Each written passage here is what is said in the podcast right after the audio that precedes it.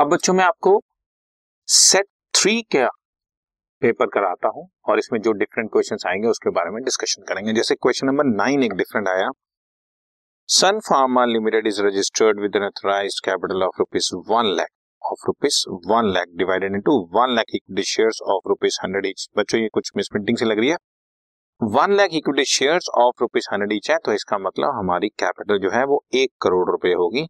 That is it should be like this, 1 crore रुपए, ठीक है। Company issued only 50,000 shares at a premium of ₹40 पर share. एक share holder जिसके पास 500 शेयर्स थे उसने हमें फाइनल कॉल 20 रुपए की नहीं दी और उसके शेयर्स मैंने फॉरफिट कर लिया। आपको सिर्फ शेयर कैपिटल दिखाना है।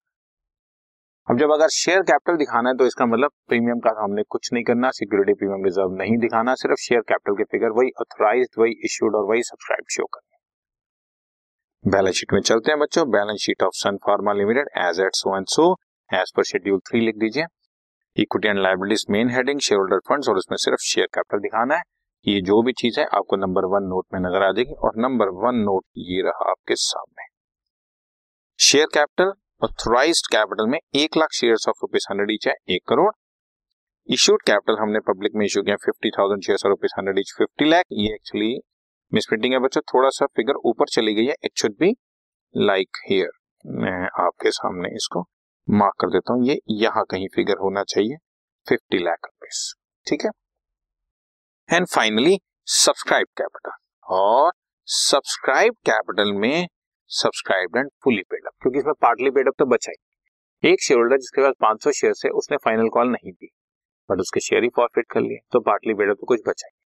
तो सब्सक्राइब कैपिटल हेडिंग और उसके अंदर सब्सक्राइब एंड फुली पेडअप, और सब्सक्राइब एंड फुली पेडअप में 49,500 शेयर्स ऑफ ₹100। 50,000 शेयर इश्यू किए थे, 500 फॉरफिट कर लिए, वापस ले लिए, मतलब बाकी पब्लिक के पास 49,500 शेयर्स ऑफ ₹100 ईच, 49,50,000 है।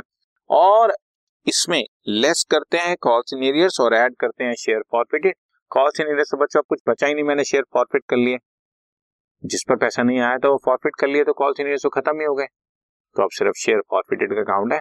उसके 500 शेयर्स पर अगर मुझे 20 रुपए नहीं आए थे तो इसका मतलब उसके 500 शेयर्स पर मुझे 80 रुपीस रिसीव हो चुके थे। उसी 500 शेयर्स पर 80 रुपीस के हिसाब से मैंने उसका 40,000 रुपीस फॉरफिट कर लिया होगा।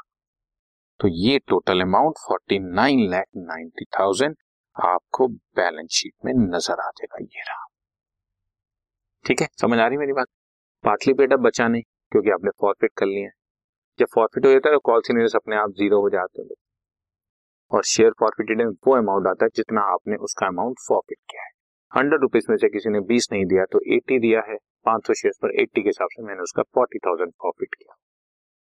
टोटल 49,90,000 आपकी बैलेंस शीट में अपीयर हो जाएगा as share capital. Okay, done.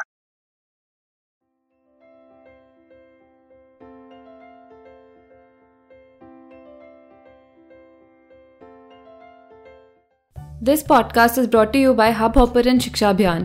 अगर आपको ये पॉडकास्ट पसंद आया तो प्लीज़ लाइक, शेयर और सब्सक्राइब करें और वीडियो क्लासेस के लिए शिक्षा अभियान के यूट्यूब चैनल पर जाएं।